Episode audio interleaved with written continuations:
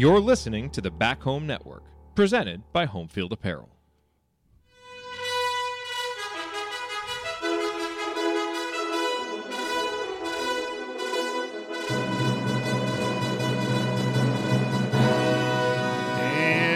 Welcome, Hoosier fans, to this week's edition of Assembly Call Radio, where each week we discuss the most important topics in the world of Indiana basketball. This is our two hundred sixty-second edition of Assembly Call Radio, and it is our eight hundred sixty-first episode overall of the Assembly Call, recorded on the evening of August twenty-fifth, two thousand twenty-two. I am your host, Brian Tonsoni. And let's begin this edition of the Assembly Call, how we begin every edition of the Assembly Call, and that is with our Hoosier Proud banner moment. And Indiana is the national champion. When it comes down, Indiana will be champion. Smart takes the shot. The Hoosiers have won the national championship. This week's banner moment occurred earlier this week with the announcement by Blue Ribbon Sports that Trace Jackson-Davis made their All-American team, the first Indiana Hoosier to be named to this list since Thomas Bryant in the two thousand sixteen seventeen season. Team success is always the main focus of any program, but in order to be successful, a program needs good players. Trace Jackson-Davis has earned this recognition and seems poised to move forward and lead the Indiana Hoosiers to their most successful record in years. According to an article in the Indiana Daily Student, Jackson Davis is quoted saying, "I'm honored to receive this recognition and, and am excited about the possibilities that are in front of us. My teammates and I are looking forward to building off the momentum of the end of last season." Words matter for a leader. Actions even more. However, using the word us and including his teammates shows that Trace Jackson Davis is focused on leading this team in several ways. This is a good sign, as Indiana needs a consistent effort and output from Trace Jackson Davis to reach its goals. He has even he has been a big part of getting Indiana back to its winning ways, and T J D can leave quite a legacy individually and collectively with leadership and play this season. Congratulations, Trace. Now, go forward and win. Okay, now let me introduce my co-host for tonight, the world's nicest bracketologist and a Hall of Fame youth sports coach. The best of you sports coaching, you know that we got 'em. When it comes to analytic trends, you know he can spot 'em. For first-class bracketology, if you want the top, you gotta go bottoms. If you want the top, you gotta go bottoms. If you want the top, you gotta go bottom. bottom. If you want the top, Andy, what are your thoughts uh, about Indiana basketball or college basketball or maybe even Indiana football uh, as we get as we're sitting here tonight? Boy, I don't, I don't know. I'm not drinking, so I'm not sure I can talk about I U football quite yet. But hey, a little more than a week away. We'll see what we'll see what happens. Um, But, uh, you know, from an I U standpoint, you know, the biggest thing that happened uh, outside of the, the T J D uh, piece that you mentioned before was really the fan fest that took place over the weekend. Uh, saw and, and heard a lot of good things about that uh, on Twitter. So uh seemed like a, a well-done event and uh, gave people an earlier glimpse than normal at the team. I think probably the thing that I U fans maybe most excited about coming out of that was the uh, the one the one footage of uh, Tamar Bates hitting multiple three-pointers from the wing. Uh, I think at this point, any kind of uh, good shooting display is enough to to get the juices flowing for I U fans. So excited to see that. Everybody came out of that healthy, most importantly, and uh, at least a, a little taste here in August of what is uh, is to come for the season. So uh, exciting to see at least a little bit of on-court action, which is more than we'll usually get at this time outside of any kind of uh, overseas uh, trip. So uh, good uh, good work by Joel, who posted a number of the videos, I believe, for that on, on Twitter that I watched them up. So. Uh, the man on the scene, as always. Now let me introduce our special guest host for the show, a true basketball mastermind, former high school point guard and graduate of Indiana University, a member of the Three Man Weave crew who discusses basketball in many ways, podcasts, writing, everything, and has a new venture that we'll talk about. Uh, Matt Cox joins us. Matt, your thoughts on uh, I U, college basketball, uh, what's going on with you here recently?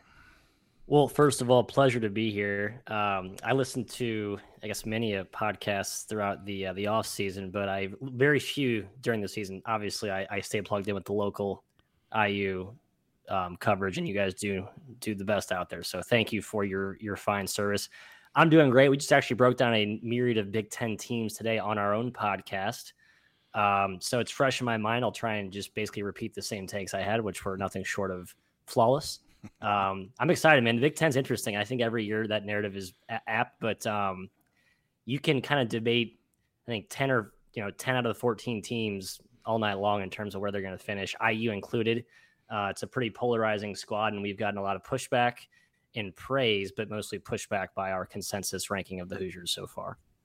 And we'll get into that in segment two. A lot of conversation back and forth between Andy, Matt, and I on on Big Ten basketball. But here's what we have in store this week. We'll go over some Hoosier headlines, uh, and then we'll get the three-man weave perspective and Matt's perspective on Indiana, Big Ten, uh, and, and talk that up. And in segment three, we have a, a few questions from our community uh, members that we'll be uh, excited to answer. All of that is coming up this week on Assembly Call Radio. Now, let's talk about our presenting sponsor. Home Field Apparel, well on for the team. This edition of Assembly Call Radio, just like all shows on the Back Home Network, is presented by our friends at Home Field Apparel, where they have the largest collection of vintage I U apparel that you'll find anywhere, with beloved logos like two different versions of the Bison. Homefield also has something for fans and grads of other schools, considering their product line now extends to more than one hundred twenty different schools with unique vintage logos for all of them. And tomorrow they're coming out with some Indianapolis Colts uh, gear, if that is, is your thing. So no matter what you buy, you know that it'll be comfortable and the colors will last through many washings. Plus, you're supporting an Indiana-based company that came up through the Kelly School of Business. What could be better than that? So go to home field apparel dot com and use our promo code HOME for fifteen percent off your entire first order. That's promo code HOME for fifteen percent off. Once again, the website is home field apparel dot com. Wear one for the team.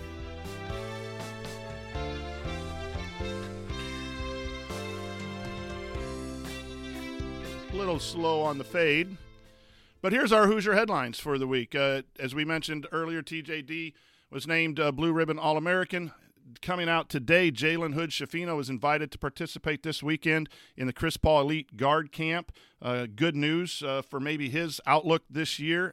And Xavier Johnson, the legal issues uh, were resolved, and, and now we just await to see if there's anything uh, in-house in store for Xavier Johnson. As Andy mentioned, the Fan Fest was a, a success for uh, all of all the weekend and so many people, but especially the kids. Um, so many videos. I know I U Artifacts sent uh, out some stuff talking about his kids really enjoyed it. Josh and Dakota Wilson, big fans of the show, uh, had their daughter at the women's camp and, and sent out some nice pictures of when dad was a camper at I U. And then fifteen years later, the daughter was a, a camper um, at I U. And, and fans get to see Uh, the players. That's the big part of Hoosier Hysteria and this Fan Fest.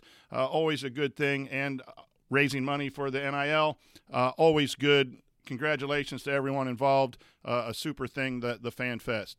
Uh, I created a season-long college fo- football uh, pick'em contest for members in our community. No cost, no fees. Uh, winner, I'll, I'll buy you a home field uh, apparel shirt of your choice. So if you like to uh, guess some college football, go to our community, join our community, uh, and, and look for that information in there.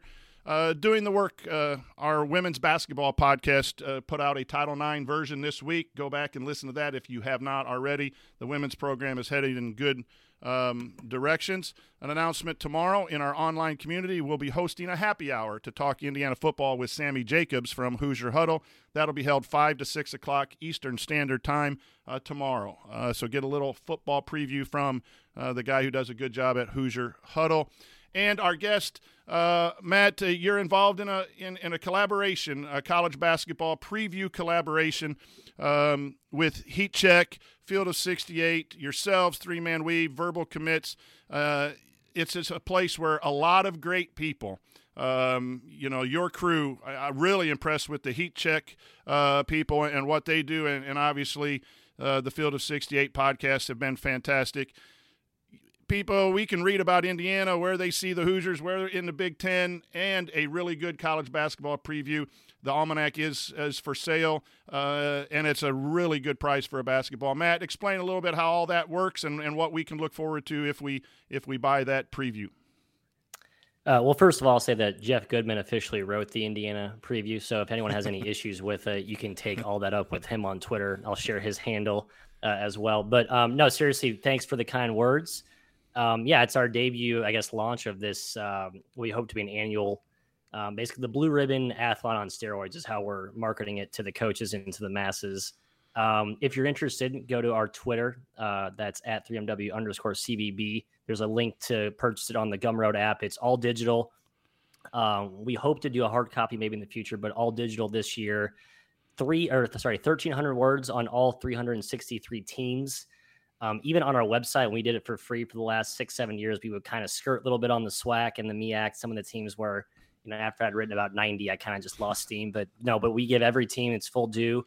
Um, so I think if you're a Big Ten Indiana fan and you want to kind of do some in-depth scouting on the schedule, uh, you know, especially in conference, but also out of conference, um, man, I hope there's, I hope we're the gold standard. We put a lot of time into it, uh, fairly proud of it. And um, we'll see how it goes. We're going to open it up to feedback and um, any, you know, opportunities for improvement, I think, to the fans after it gets published and released, because I know the first year is going to be a lot of herks and jerks and stuff like that. But uh, the research is there. I think the, you know, just the robust intelligence we have, the brain power behind it, um, the access to coaches. I mean, I think we've done so many previews over the years where I think we know what we're doing, but until you hear it from the horse's mouth, you really don't.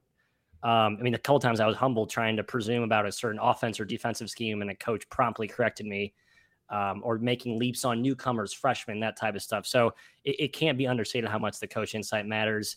However, I do apologize to those who were enjoying our previews for free the last seven years. Um, but I do need to feed myself and my girlfriend and my dog, and thirty-two years old. It's time to stop doing a part-time job pro bono for two months. So well, that's where I'm at. I know I'm looking forward to that. Uh, Andy and I, the bracketology, we like to get as much information as we can. I share it with our, our student uh, group, the information that I can read uh, from that. So um, just really respect what you guys have done uh, at the Three Man Weave. Uh, been been listening to podcasts for, for a while, and, and really look forward to seeing uh, that collaboration. Andy, do you want to go back and talk anything about um, the T J D or Hood-Schifino, uh, Xavier's issue, and wh- what you think that uh kind of means going forward?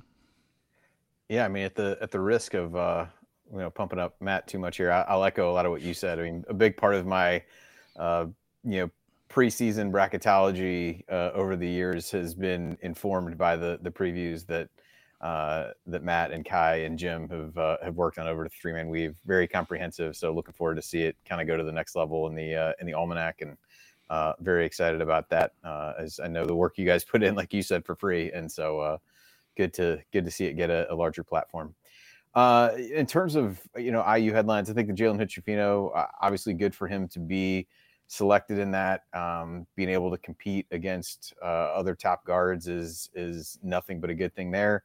And, and ties in, I guess, a little bit to the Xavier Johnson piece of things, uh, because now all we're really awaiting is to see, you know, how many games he will uh, end up missing. I, I think we've all kind of been under the assumption he'll miss some. It's just a matter of uh, how many at this point, and um, not really a reason, I guess, uh, for Mike Woodson to release that now. So, uh, you know, the more of, of those kinds of opportunities Hood-Schifino gets, the the better prepared he may be to step in uh, for X over the first, you know, who knows how many games of the season. But at least the legal piece of it is kind of behind him, and then they just wait to figure out what the, the disciplinary pieces are from a program standpoint. So that's at least one cloud that uh, still hanging over the program a little bit in the offseason, but but maybe not as much as it was uh, a week or so ago.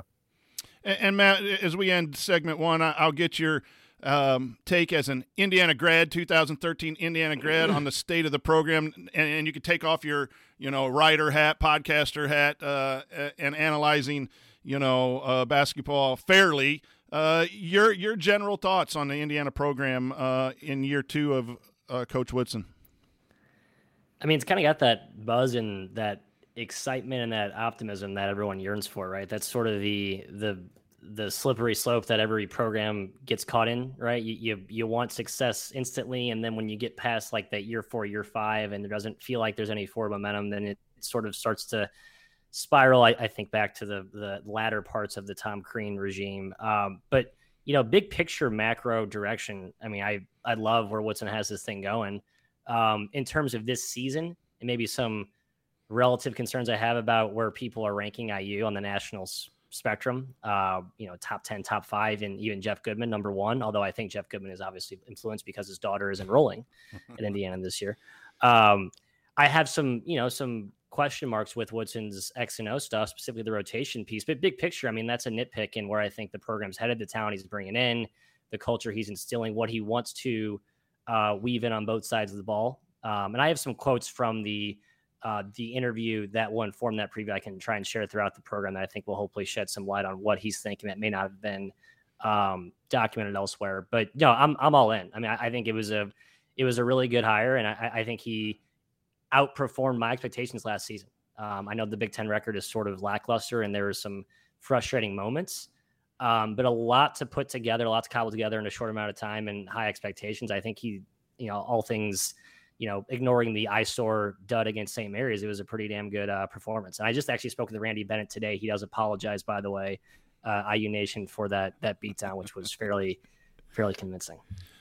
Well, we're getting ready to talk a little more I U in segment two. We'll talk some Big Ten and some just general college basketball uh, with Matt from Three Man Weave and, and Andy, too. So, um, you know, stick with us, and we'll be right back.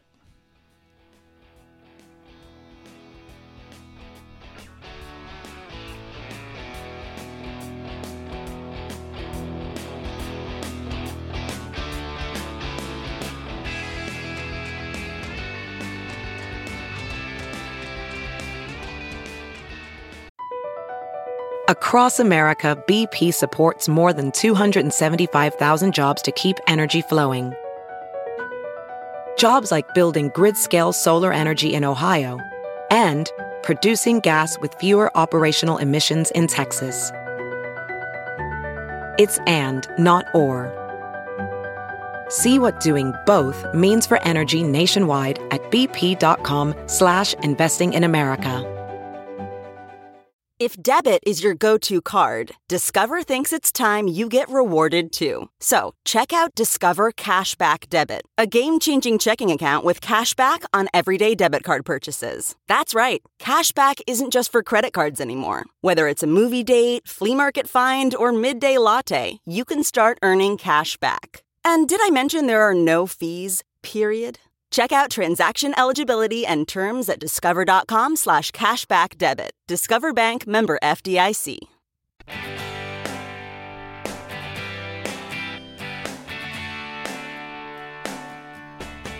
This is Verdell Jones. What's better than an epic buzzer beater? The full court dribble and perfectly placed pass to set it all up.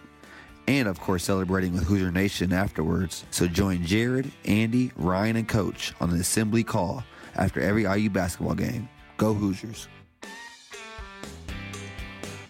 Welcome back to the Assembly Call. I'm the coach, Brian Tonsoni. Tonight I'm joined by Andy Bottoms and Matt Cox from Three Man Weave, and we're having real good sound issues on the, on the soundboard tonight. Uh, give me a, a D minus. I'm going to have to run laps afterwards. But we're joined by uh, some great people here. We're going to talk basketball uh, for the next twenty minutes here in, in this segment. A little bit of Indiana, uh, a lot of Big Ten, and maybe a little bit of, uh, of, of national college basketball. So, Matt, we're going to fire a couple questions at you. Uh, feel free to answer, and if you got questions back for us, Um, yep. let us know, and we'll just uh, have a good conversation. But I'd like to start off um, with the ceiling and the floor um, for for this Indiana uh, basketball team. As you said, um, uh, there's a lot of people that think, you know, top ten, top fifteen, and some people are a little more cautious. Where do you see the ceiling and floor for the Indiana Hoosiers?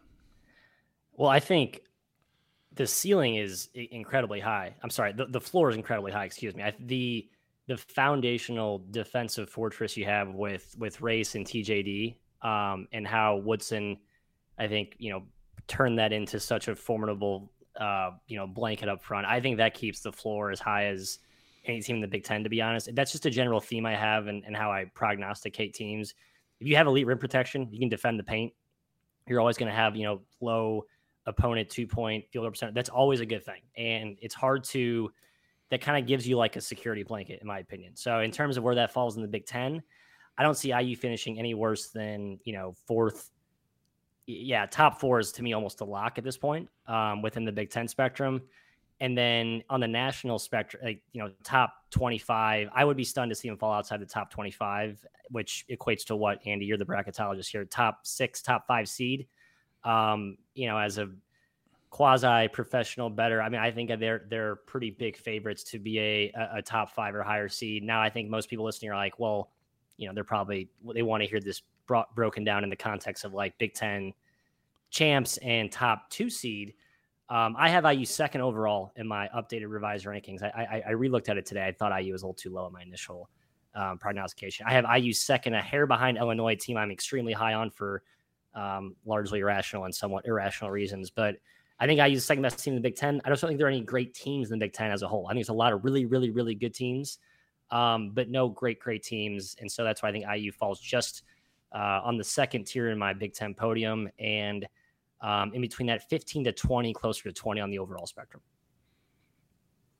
Yeah, I think it's it's funny because I know, um, you know Gary Parrish and, and Norlander have been doing their summer shoot-around series, and so they hit I U, I think it was late last week, early this week, um, and yeah, they kind of talked a little bit about the same thing, where there's in the you know, top twenty-five and one, there's five or six Big Ten teams within maybe an eight, nine team yep, yep. range, all toward that kind of fifteen to twenty-five Uh, yep. area where, based on what's there, nobody's nobody really separates themselves, and it's probably a clear cut uh, you know, number one in that regard. So I think, you know, the thoughts around the Big Ten being you, a lot of parity are it's fair. Wide open, I think, yeah. And but I don't think it seems like whether it's I U or anybody else, anybody probably rockets into the elite tier of.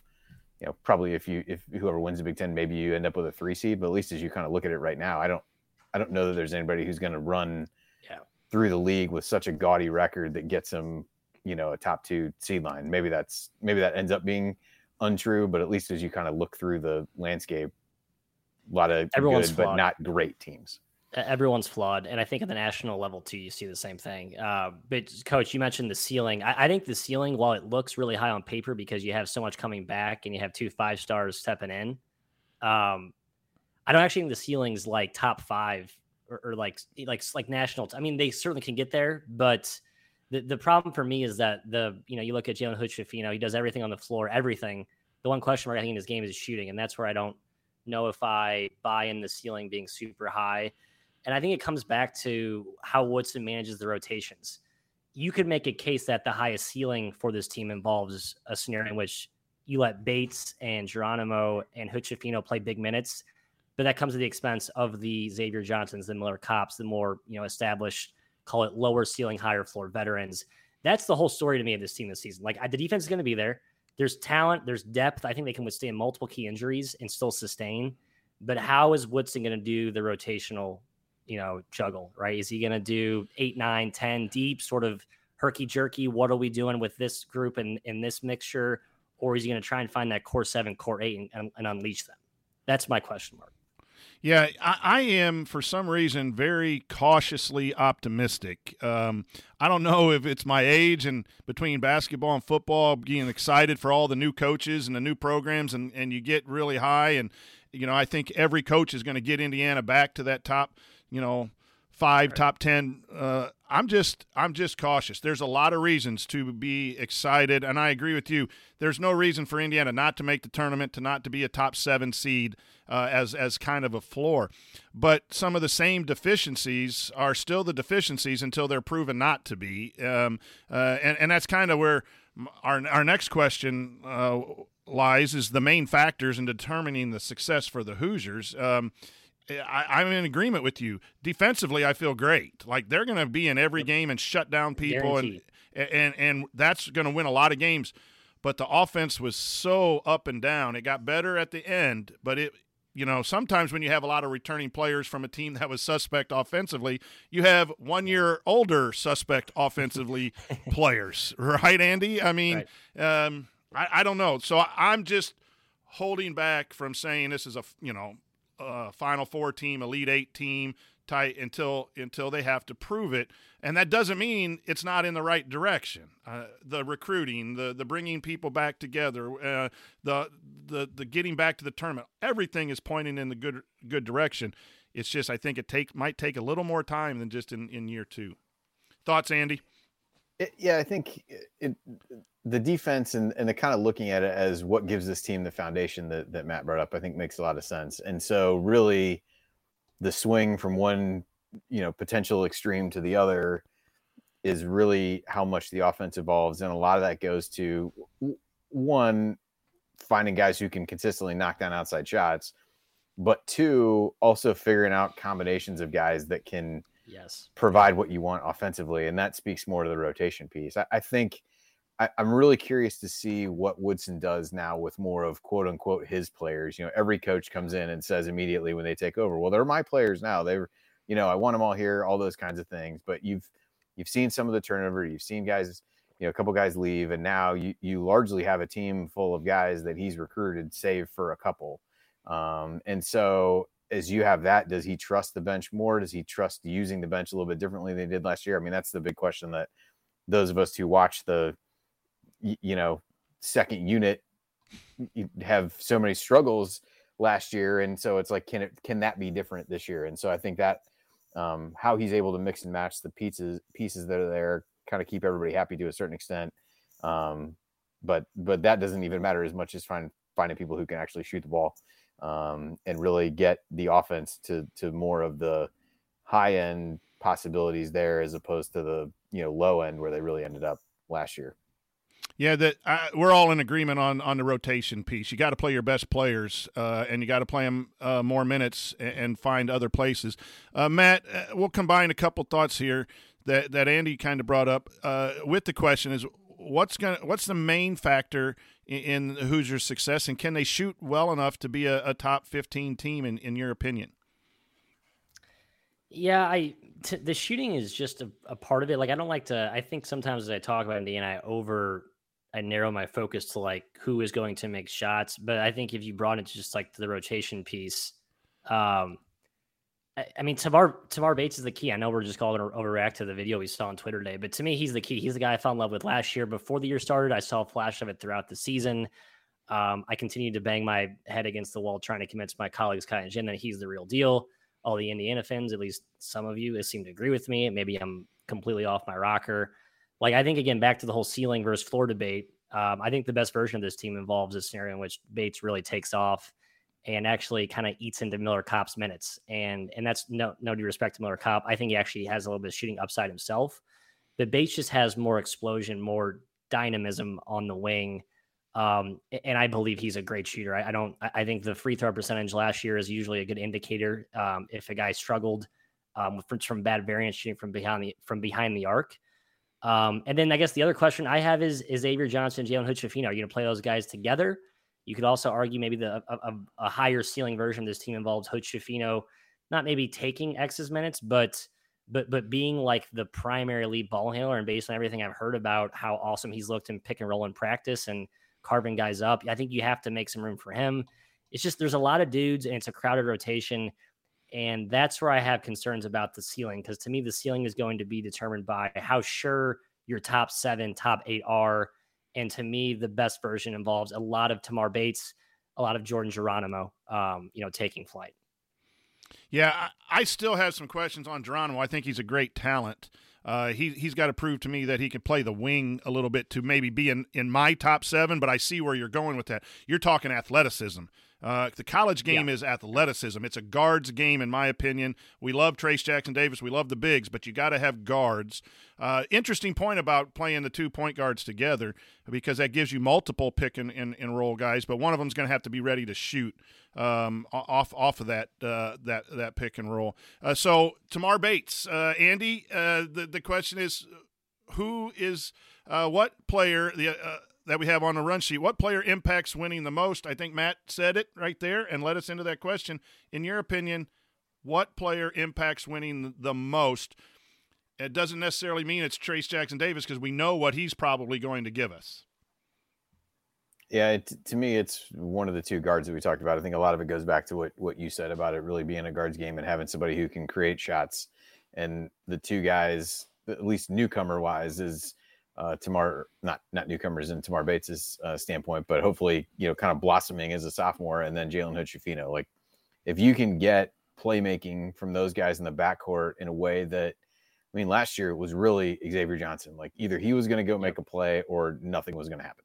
Um, th- they weren't really getting a lot, and and having, you know, more stationary players like Parker Stewart and Miller Kopp on the floor for so often or so much of the minutes last season, there are limitations to where, what you can really do with that. And uh, maybe that looks different if they make some of the shots that they miss, but um, at least being able to, to try to make defenses worry about yeah. other guys being able to break you down and being able to find a matchup out there that you can just go to over and over again and exploit. The, their hands were tied a little bit in some of those situations last year. So if, if one of those guys can break out, great. If both of them break out, I think that really unlocks the more of the ceiling outcomes that we talked about earlier. If we go back to that whole floor ceiling conversation, that yeah, you said the point I was trying to say just ten times better, Andy. Like it, this, whether Jalen Hood-Schifino can knock down out open shots, yeah, it'd be great. But just simply having him as an upgrade in terms of an overall dynamic scorer, playmaker, shot creator, shot maker, relative to Parker Stewart, having a guy like Bates, who in his best version could be a more dynamic version of Miller Kopp, I think that just opens up the balance of the offense, the, the unpredictability. Which you're right. I mean, I was just. I was texting with my I U buddies like throughout the season, late in the year, is like, I, I can't believe this team has become so reliant on Xavier Johnson to do anything, because when teams just collapse on T J D, yeah, that was always the, you know, the backup failsafe. And X, to his credit, man, like he put the superhero cape on plenty of times, especially down the stretch. Um, is that sustainable though? Man, I don't, I don't know. Yeah. I, you know, the, the thought is to have um, multiple people who can deck it um, and, and put it on the ground. Um, that that's, that's important, uh, for Indiana. I think that, I think that creates, um, shots. So, um, interesting. We might've lost Matt. Matt, you still there? Audio? No, I, I, I hear you loud and clear. My video seems okay, to have very, uh, paused at the, at the opportune time. I already screenshotted that. So make sure I'll post that on Twitter. Very good. We'll, do, we'll just keep going, but uh, I think multiple drivers, um, and, yes. and also Matt, I think, that the ability for your shooters to be able to drive the basketball successfully matters too, for long closeouts uh, and then creating shots off of that. Uh, so I think I, I think I agree with you on that. Get your dynamic athletes, and that's where Geronimo and his athleticism can uh, help this team move, move move forward. So, any last thoughts, Matt, on on the Indiana Hoosiers? Uh, no, question for you guys: who's going to fill out the rest of this rotation? Like the Geronimo, Renew, Banks, Leal. Like I, I have no idea what to expect there. I mean, do you guys have any any reads there? Go ahead, Andy. Andy, you're muted. Oh, well, see, there you go. That was my way of telling you that you needed to, to talk about. um, now, I think uh, Renaud definitely has a role uh, as the as the backup big. Heard a number of good things about him from a practice standpoint. Some of the other players, the comments they've made about him, I feel – Uh, pretty confident that he's gonna gonna be in there. Um, you know, Galloway, I know, is getting a lot of mention in the chat. Uh, Coach Marlowe banging that drum again. Uh, recovering from injury certainly has some limitations, but is a guy that under two different coaching staffs has kind of found his way into minutes there. Uh, so we'll see uh, what what role he may have. Banks is kind of a wild card, uh, I would say, as you think about what what he may be able to do. But I think if you you know, figure you've got your rotation is some combination of T J D, Race, Miller Kopp, the three guards that we talked about uh, before, Geronimo, uh, Renaud, kind of get you to eight. And then um, from there, I feel like I'm forgetting someone uh, relatively obvious as well. But uh, I, I think it's some combination of those guys, and maybe you get a, a Banks uh, or a um, – uh, Uh, totally just uh, or Trey Galloway maybe work their way in from a you know from that spot. I, I, tough to say. There's a lot of everybody's excited about the depth on the roster, but I don't think anybody's. There's probably a right. couple guys people have maybe said, hey, these are the, maybe the last couple guys on there. But uh, I know even when some of the guys ranked the the roster uh, in terms of indispensable players, there was quite a bit of variance a, a couple weeks ago as we went through that exercise. Yeah, the bank, I've been touting Banks. I if he could play some defense, again, I think that fits what you've been saying, Matt, is that there's a guy that's six seven, uh, can shoot some, can put it on the deck, can post up, um, do a variety of things. So I, I think that's uh, that's going to be interesting to see if he can carve out some minutes. But I think Renault is definitely going to get uh, some major minutes and be an important piece so that you have a three-man post. Uh, you don't have much drop-off. If he is as good as advertised, I think he will he will fill out the rotation uh, quite well. Uh, but I think Woodson's going to play nine or ten. Uh, I just don't want to see the, the five-man, you know, first-team, second-team kind of rotations going on. Um, all right, let's move on to the to the Big Ten. Um, and, and Matt, you talked about Illinois uh, being the team that you think is going to win. Uh, that's going to catch a lot of grief from our, our chat moms. I'm a big Illinois fan, uh, not a fan, but I, I appreciate what uh, Coach does over there, and I think that they are very talented too. But who is in your top four or five um, in the Big Ten uh, right now? So I have a pretty safe top four. Um, that's why I should say I, I clear top four, uh, Illinois, Indiana, Purdue, and Michigan. Um, I have Purdue pretty close um, to Indiana there, and I have Michigan right behind Purdue. I think there's a little bit of a drop-off, although room for party crashing in the tier two, and Michigan State, Ohio State, Iowa are in that group. Um, I'm, I really know I've, I'm still sorting out what Rutgers and Penn State are for the record. I have no idea what, what to make of them, but I think Illinois, Indiana, Purdue, Michigan, if you had to put your chips on one of those horses, uh, you, you had a pretty good chance of coming out on top. Um, Andy, um, any changes so far in what you've been thinking? I know we've talked, you know, off season, we're kind of always, we're, we're repeating a little bit, but, um, any thoughts on, on the hierarchy there with the, with the Big Ten? No, I think, uh, you know, Ohio State's an interesting one to potentially put in that mix. Um, yeah, I, I do think, you know, to the point we made earlier, there's a lot of teams clustered there. You know, Michigan State with Izzo, you can never really, uh, never right. really count yep. out. So I think those top, I mean, even six theoretically, if you if you figure Iowa's seventh, I, I wouldn't necessarily call them interchangeable, but I think as you move from team to team, there's not there's not huge gaps. Uh, as you go through there, everybody has reason to for optimism, and everybody has some potentially large question marks, quite honestly, to uh, to work through. So I, I don't know that I have. I, I feel like they're all going to be clustered around. I think even from a you know bracketology standpoint, early in the season, you're going to have a lot of teams within a couple couple seed lines, all pretty pretty bunched up, um, and and maybe we start to see some separation based on how teams play in the non-conference, and maybe you start to get a little bit more clear tiering, if you will. But for now, it's kind of just a, a blob at the top to try to sort our way through. You know, there's just a, a lot of turnover. Um, you have some good programs that have had success. You have some good coaches, maybe great coaches actually, but you have a lot of a lot of turnover. And then you have programs like Purdue and Wisconsin who have been traditionally good within their coaching system and their and the way they play basketball. Um, And and that's where Indiana, I think, is elevated because they win the experience. I think Indiana by far yes. has has the most experience coming back. But you can't discount, uh, you know, uh, your Illinois. Uh, Ohio State has a lot of good young talent coming in. And, and then, you know, the transfer portal is just a new way of doing things.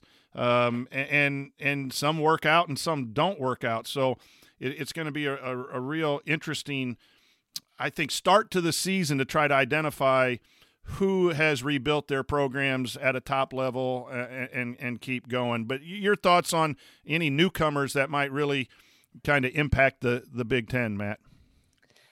Every team has a few key ones, and it's like, I know it's sort of the new era of college basketball for a conference that I, is fundamentally distinct.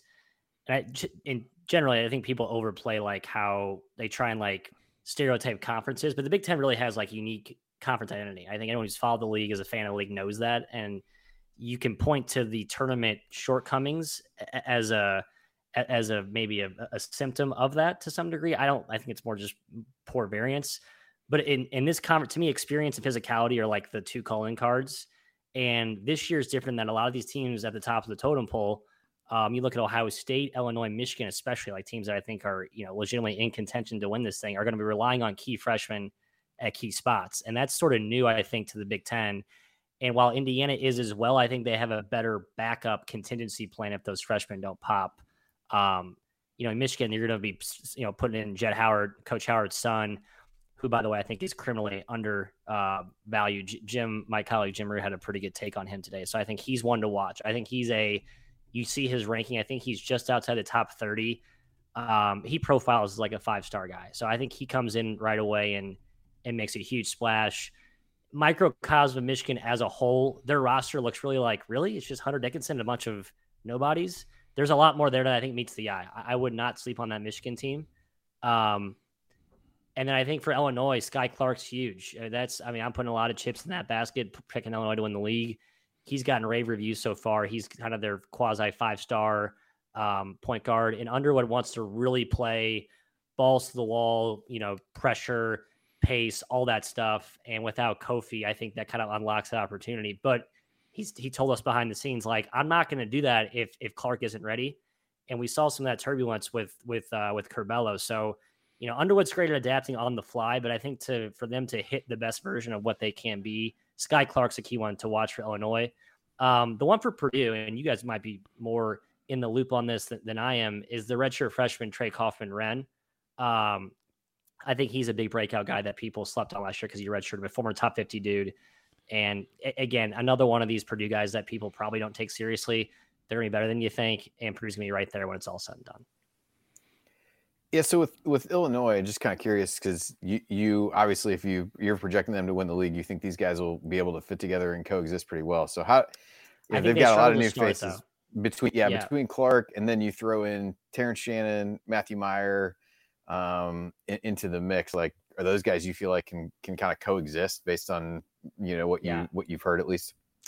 Um, yes. And I, I fully admit that I could be just be biased. I'm the biggest Matthew Mayer and Terrence Shannon fan there is. I, I think both those dudes were, um, fringe All-American picks before last season. I think people forget what kind of hype they had. Shannon had injuries, never really hit his stride, was kind of coming into a new system, had a bunch of dudes that stepped in, played really well. He still had a good year, just didn't kind of have the breakout year that I think I sort of expected. And, and Matthew Mayer, I mean, awesome tournament with that that uh, championship Baylor team. Kind of struggles to fit on a guard-laden, injury-ridden team last season. It did have a little bit of a disappointing season, I'll I'll concede, but I think he's the, all the way legit. I think he'll fit in brilliantly with Underwood's system. And R J Melendez and Coleman Hawkins are just burgeoning breakout candidates. I, I think they were uh, two more dudes where their counting stats in no way reflect how good they are, right? So I think if Indiana fans want to put Tamar Bates on a pedestal, you have to at least be willing to hear the argument for why Coleman Hawkins and R J Melendez and guys like that, uh, look at like, like Terrence Williams from Michigan, why those types of guys are going to be way better than what they look at, what, what they look like on paper, I guess. You, you mentioned that um, Illinois might be going back to the pressure stuff. Under Underwood, he he played that at um, Oklahoma State and at uh, Stephen F. Austin, and he played yep. it for a year or two at Illinois, didn't have good success, and then he forced everyone to the to the rim protector and Kofi yep. um, and, and got better. So are, are you hinting that he's going to kind of go back to his old style if the point guard can can handle the, the offensive running aspect? Is is that what you're saying? That, that'll be, be interesting. It's kind of a hybrid. So he he mm-hmm. he definitely, he, I think if I'm looking at the quotes behind it, he, he clarified it's not going to be like a true Stephen F. Austin all-in pressure, mm-hmm. but it's it's going to be a, of just a more – pressure-induced type of defense. I mean, he's he put his hand up and he said, I, I learned the hard way coming to the Big Ten. You can't just gamble, right? You need to pressure conservatively and pressure selectively because the ball handlers, the size, the experience is just too good. You can't get away with that in this league.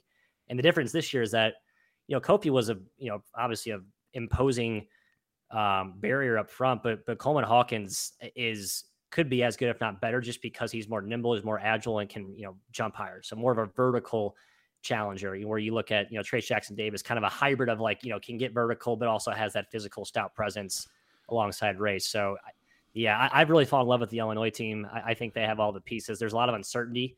I think they'll be kind of maybe herky jerky out of the gate, but by Big Ten play, they're going to be, they'll, they'll be the real deal.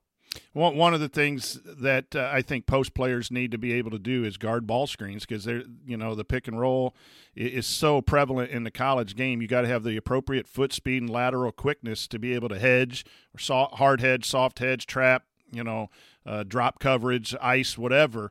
Um, and, and that Illinois got abused a little bit with, with Kofi, because yes. he wasn't yep. that. He was good at protecting yep. the rim, so that, you know, you have a more athletic big uh, that that can lead to a little bit better better defense. Uh, and then, you know, there's just good coaches too. I think you, you talked a lot about Indiana's excited because we believe Tamar Bates is the key, and he's going to make that jump from freshman to sophomore year. There's a lot of uh, players in the Big Ten that, when you're a fan of one, you, you don't pay attention to those guys that were seventh, eighth, ninth guy in minutes, but are talented enough to make the jump. But you do have excellent coaches.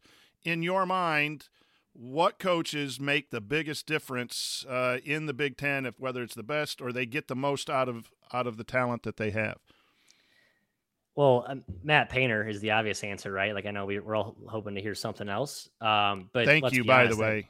Right. I, I mean, every year that, that team's good. That. Good. No, you, you shouldn't. Um, you know, you could argue Purdue underachieved last year. I, I wouldn't. I think they had some defensive lapses. They struggled to kind of fit those pieces together. But but but this is the type of team that Painter, I think, does more with less than. Um, the second you discount him or or sleep on what that program is, is is when they bite you. And when with a the force like Zach Edey up front, who I think is somehow underrated at this point. If you look at some of the on-off numbers, you talk about how it's important to be able to defend and ball screen. Yes, he's limit, limited in that regard, but he's actually better than people think. And the the on-off splits with him uh, on d- defensively are just absolutely stellar, right? I mean, yeah, he can be exploited by really good timed ball screen action, but he's just such an eraser up front. I mean, he's seven foot four. He takes away everything in the paint. You cannot score inside five feet when he's out there. Um, And so he's a difference maker, and they have some really good role pieces coming back around him, and Matt Painter runs a great system. So, I mean, Painter's the, the obvious answer for me. Um, I think Fran McCaffrey at this point, I mean, I underrate Iowa every single year. Like, every season I'm like, oh, this team can't guard, and they lose this guy, and then they have question marks, and then, oh, they have an N B A player, and then they're the most efficient offense I've ever seen, and yada, yada, yada, right? It's rinse, wash, repeat. So I've learned my lesson with them. Um, I think they're just outside. I think they're they're fifth, maybe six, right by Michigan State, Ohio State, in that like kind of that five through seven range with upside to crack the top four.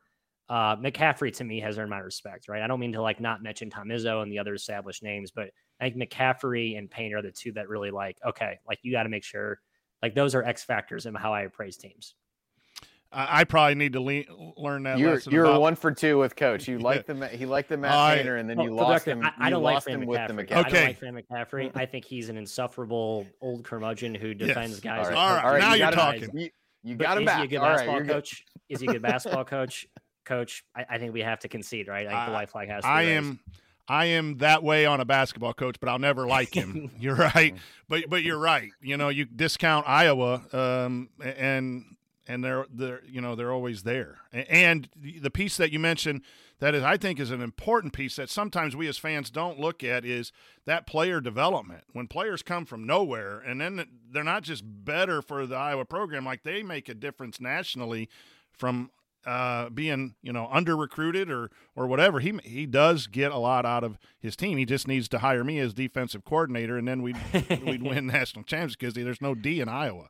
But but well, you know who else needs a D coordinator is Chris Holtman, who I love, by the way, too. He's probably my third mm-hmm. name who I think gets under undervalued. That's a weird roster this year, by the way. They have a lot of question marks. There's a team in like the upper the top half that has the biggest range of outcomes. I think Ohio State is like the, you know, probably the, the best Jekyll and Hyde candidate, I guess. Yeah, they have a crazy amount of newcomers. I really like Ice Likely, but yep. they got a lot of pieces to try to integrate with one another to figure out how it all fits together. And Holtman said point blank, like, our freshmen have to be good for us to be good. So he he knows those guys are going to play key minutes. I don't think he it banks on suing being healthy. Um, so that's kind of a good thing for I U fans. Like, I think the presumed best player for Ohio State, um, it, it may not even be a full one hundred percent to start or throughout the whole year. So um, the freshmen have to be good right away for Ohio State. Yep. Indiana has four really big non-conference uh, opponents, Matt, uh, Arizona, Kansas, Xavier, uh, North Carolina. Uh, how do they do in those four if you had to make a prediction right now? Wait, who's the four? Sorry, Arizona, K U. Xavier and Arizona. North Carolina. man, Xavier's good this year. It's just like, like Xavier went back in time to like the glory Xavier days. They just brought Sean Miller. Um, I think they go two and two in those two, in those four. Um, I think if you go two and two, you're happy. I really do. Um, U N C has gotten a lot of lot of love, and rightfully so. Um, Arizona is now in that elite crop with Tommy Lloyd and what he's got cooking there.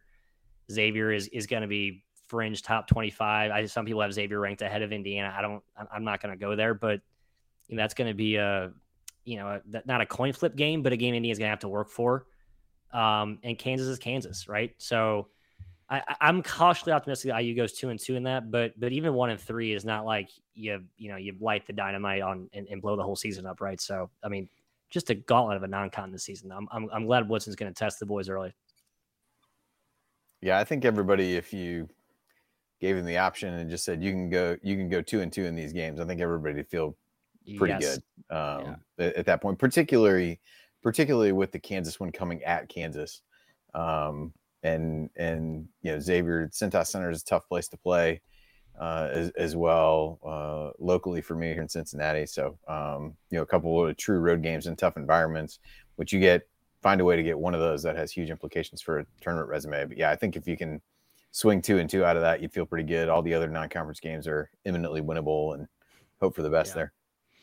And, and to wrap up um, our, our segment two, uh, conference realignment. Uh, do we have conferences anymore? Okay. Are conferences going to be a thing, or is it just a bunch of independent contractors like the, the P G A Tour and, and Live Golf and all, all, all of that stuff? But m- money's dominating college athletics now. Um, and, and your takes on how that um, shakes up the Big Ten and, and college basketball in general? I hate it. I really do. I think the Big Ten, especially relative to the other leagues, it's but it's one that's had more uh, you know, homogeny, whatever the word I'm trying, I used to be smart. Um, you know, I used to have like more of that, had an identity, right? The schools and the programs, you knew who they were. The A C C has been shaken up, even the S E C, uh, the Big East kind of has that, I think, but the Big Ten's really had that, even though we let Rutgers in the door and, you know, we, we've sort of kind of grown used to that, but, um, no, it sucks for, for the Big Ten. I, I, I do from a fan perspective. I, I hate it. I don't want to have to, you know, play, you know, U C L A or, or, or U S C or whoever the, I don't know. The, the West Coast thing just doesn't make sense to me, and they don't like basketball out there anyway. So they have better things to do. So I, I would like to have them stay out of my pool, and and you know we can play in ours and they can play in theirs. So I guess their pool's an ocean. So uh, I hear you. All right. Next on the assembly call, we have your questions to answer. So stick with us.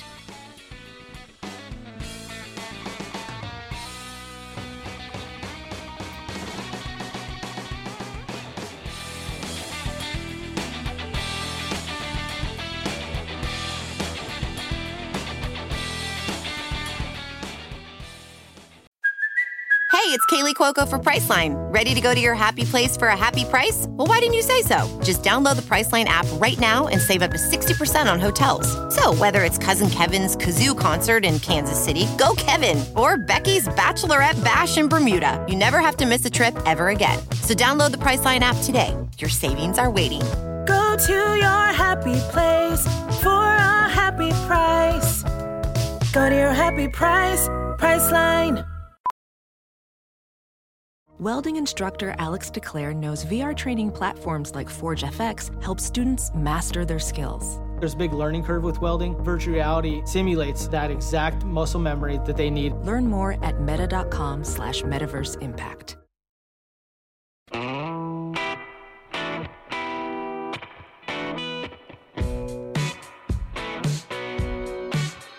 This is Jordan Halls, and I never miss a shot or an episode of The Assembly Call.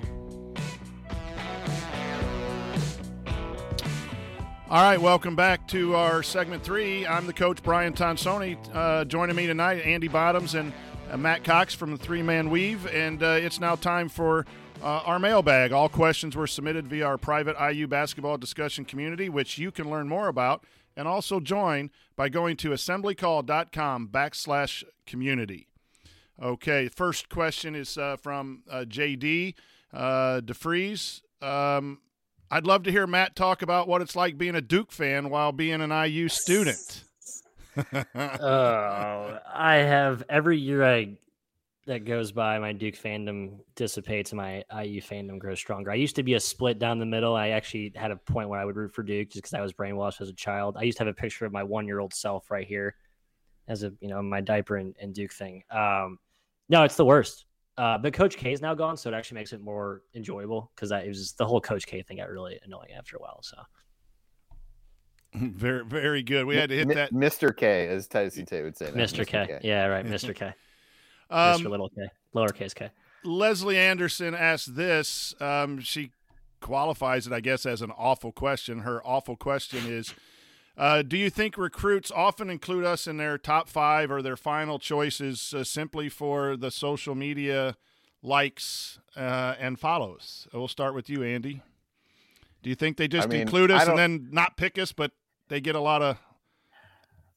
I mean, I would tend to, I would tend to think no. Um, I mean, I'm not sure that I'm one who has uh, the finger on the pulse of uh, what a high school basketball recruit would would do and the the reasons behind that. But I, I would assume not. I, I think uh, you might have some of that in the ones that put out, well, here's my top thirty-three schools or something, where it's like a, uh, you know, somebody just threw logos up all over the place. But I, I don't know that. When, I think when you get down to uh, to that point at the end where you've only got a handful left, I think those are the ones that you're legitimately considering. I would, I would assume. Matt, your thoughts on, on recruiting and social media, just in general? I'm always, I'm always here for a good conspiracy theory. I'm a conspiracy theorist myself uh, in my spare time. I, I'm going to say yes. I think she's spot on. That's all I'm going to say. There you go. Thanks, Gavel. End of discussion. Steve Harvey asked a question, and we kind of answered it, but but we can give a, a short answer to this. Again, thanks for your question, Steve. Um, other than T J D, what one player having a breakout season would most positively affect our chances winning the Big Ten championship? So I'm going to change that a little bit, Steve. We've, we've all kind of said Tamar uh, Bates earlier in the show, but let's go. If it's not to, Tamar, who's the other uh, big factor in Indiana uh, winning a Big Ten championship? Matt? I'm going to say X, right? If we see last nine games of year X for a pretty consistent basis throughout the season, I mean, that it's hard not to, you know, you can nitpick his, his qualms all you want, but if that version shows up, that, that's a pretty big boost. Andy, if it's, uh, we've all kind of said Tamar, T J D, yeah, Tamar I, out of the question. Yeah, I'd probably, I'd say Hood-Schifino, uh, just again, as another playmaker for some of the reasons that we, we had talked about earlier in the show. I think it's, I think it's gotta be a guard. That was really one of the biggest issues yeah. last year of you really had one guard that you could, you could count on. And even though X was relatively uh, volatile at times, like you still knew what you were going to get, particularly from an effort standpoint, night in and night out. Maybe shot would fall, maybe it wouldn't. Sometimes decision-making was a question, but you never really questioned uh, you know, the effort level and, and some of those things. And he was really, from a guard's perspective, the one guy in the backcourt you could count on. So to me, this almost has to be a guard. I, I totally agree with both of your, your choices. With I agree with Tamar and the guards because I believe it's a guard game, but we have not talked about Race Thompson. You know, the guy who does everything, block shots, hustles down the floor, hopefully can hit a, a, a few more threes. I, I don't think he's the answer to who's going to be that breakout or that next best player to win, but he is a key component and part of the depth of the Indiana Hoosiers this year. And then the other thought too is um, you never know, you know, is it Geronimo reaching his potential and using his athleticism? Does a Banks carve out ten or twelve key minutes and become a, a, a tough matchup uh, that win a few games that you might not have won without those guys that, Uh, push a, a team to a Big Ten championship. But I do believe it's one of the two guards or both of them having more of their ceiling level years because we already know what Race and, and T J D, and we've had bigs for years, going back for years, and, and the guards have struggled. Uh, if we have good guard play, uh, we have a chance. Uh, Indiana, I don't play for the Hoosiers, but uh, Indiana has a chance. Um, Jim Town. Um, Gentown Hoosier says, seem we have missed on several high-profile recruits recently. Are you still confident the current staff can continue to upgrade the talent? We'll throw that to you, Andy, first. Recent misses, does that affect uh, your opinion on the recruiting efforts? I, I don't think so. I, you got uh, w- with Hood-Schifino and Renault coming in, you got a couple high-profile guys this season, so just because one's maybe in the next class haven't Uh, materialized in the same way, it uh, doesn't necessarily worry me at this point. I think it'll be important to see what he's able to make of those. I think that was the one thing that people talked about a lot last year with Bates of, you know, you took a guy who was kind of borderline, you know, four or five star, uh, and he didn't really play a whole lot at various, uh, at various points. And so are you doing damage to your potential to get other guys like him as you move forward? That might be overblown, but I think if you're able to, you know, kind of show some progression with him, but also being able to get Hood-Schifino and Renaud some minutes, maybe to answer some of those questions, but yeah. I'm not worried at this point about that. Matt? No, you guys are way more informed to stuff than I am. I'm I'm with Andy though. I, I'm not at all concerned. I think you kind of have to stagger your classes. The you don't the the top programs, you know, only three programs do the five star thing year in and year out. I don't think you need that to to to get back up there. You, you got to kind of time and sequence your rosters, and then you fill in the gaps as the years go by. I think they'll they'll be fine. Uh, it's kind of an it's kind of an interesting conundrum when you look at the Big Ten, because yeah. t- typically the teams that perform well in the Big Ten are the guys who aren't getting ones and dones and kind of have guys grow in the program. Now you could flip that around and make the argument that that's why the Big Ten hasn't won a national championship right. in over twenty years. Um, so it's a little bit of both. It probably depends what you think you want to accomplish, and maybe that's connecting dots that don't really that aren't really there to be connected. But there's there's probably a little bit of uh, you know, cause and effect maybe in, in some of those situations. Uh, yeah, I'm not concerned at all. I think Woodson's connection to the N B A and his ability to close and communicate ha- have gotten some g- recruits early on that I don't know that we would have expected in a coaching change. Um, but I think he's doing a good job. I really like Gabe Cups. Uh, I, I hear a lot of good things about the Newton kid. I know he's injured right now, so we hope that recovers. But Um, no, I think they have a plan, and, and the bottom line is when you're involved with good quality recruits, you're up against other programs that are good as well that are doing the same thing trying to recruit. And, and so, you know, recruiting losses happen, but um, I think we're in, in good um, good hands. And and Jim Tom follows it up by saying, is, is there – Why why Maryland uh, with a couple guys that we've on campus and, and a couple of the recent losses, uh, the Kaiser and uh, – Uh, D H S going to Maryland. Any thought on, on what Willard's doing, uh, Matt, at, at Maryland? Is it just local guys wanting to stay home? New coach? He's, I, I mean, I don't, there's concerns he wasn't going to be able to recruit that D M V area, which means a lot to the Maryland fans, much like recruiting, you know, closing down the borders means a lot to Indiana fans. Uh, he's starting to get some local dudes, and that was a big concern. And I think he's kind of re igniting that narrative. And I think when you come into a place and you kind of resurface that, that, that plays. Um, and I think he's just built momentum from Seton Hall. I, I think he's an underrated coach. I think Willard's a guy that people seem to overlook because he was at Seton Hall for a while and didn't really do a ton, like in terms of in-state tournament success. But I think he's going to be a thorn in the Big Ten side for the next few years. I really do. Just add another coach. Um, yep. To, to, to the Big Ten. And, and then we'll, we'll just end this, Matt. Um, You, you are the three man weave, uh, and you know Kai and Jim are your partners. Tell us a little bit about your partners, Minions. right? Minions. And and, oh, and, and what you do on, on, on the web page as we end end the show for people who may not, who should be, but may not be familiar with what the good work the three of you do.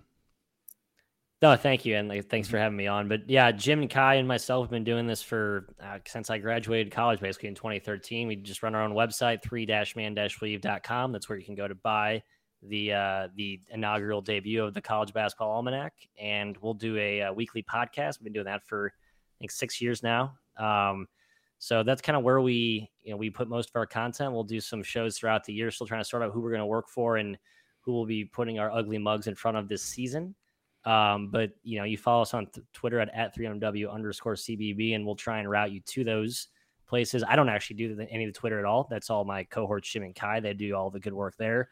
I'm just kind of the, uh, I'm a leech in the background that kind of, you know, just rides their coattails, and, and I appreciate their hard work and their labor. So Andy, any, any final thoughts on this Thursday evening as we get closer to football and, uh, really closer to basketball um, coming up. Uh, by the way, I just remembered tickets for uh, the Vegas game go on sale tomorrow at one o'clock Eastern. So if you're planning to make the trip like I am with my family, buy those tickets uh, if you can't get them through the university.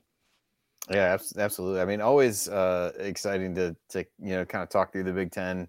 You know, we've done this periodically throughout the offseason, but it does feel, maybe it's just the fact that they had the Fan Fest over the weekend. You actually saw some of these guys uh, on the floor, but it does make it feel a little bit closer. Uh, I know for my daughter, we had our, you know, first round of tryouts last weekend and, and player evaluations and stuff. So that makes that part of it seem like it's getting a little bit closer. So uh, it is, uh, it is, it is coming quickly, and uh, excited for it as everybody is. And a week from now, Coach, you'll be uh, on the eve of the first tailgate of the year. So uh, lots to be excited about.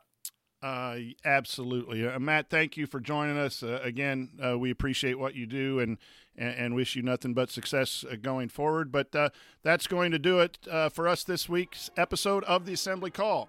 If you want to see us do the show live, join us at assembly call dot com on Thursday nights for the live broadcast of our Assembly Call radio recording.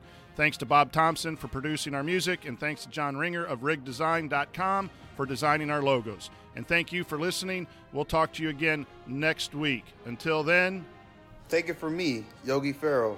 Keep your elbows in and your eyes on the rim. And go Hoosiers.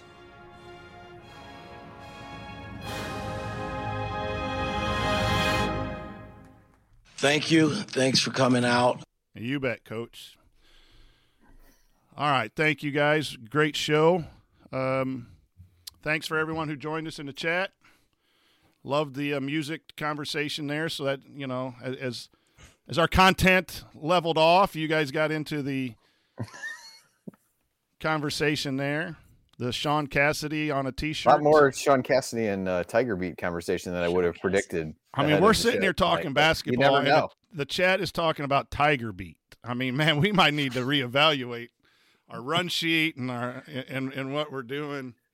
I'm just you know. not that versatile. I'm not. I'm not that versatile. I'm a stand in the corner, stand still shooter, floor spacer, man. I can't yeah. talk Tiger Beat and Sean Cassidy. I can talk no. Ted Lasso though. Now no, that yeah. that's a domain I can play in. Hey, when's that? When's the new uh, season starting? Have Have we heard? I, I know they filmed it. The fall, the last I heard, fall. but I, I'm not sure exactly when. I don't know that there's been a specific date out.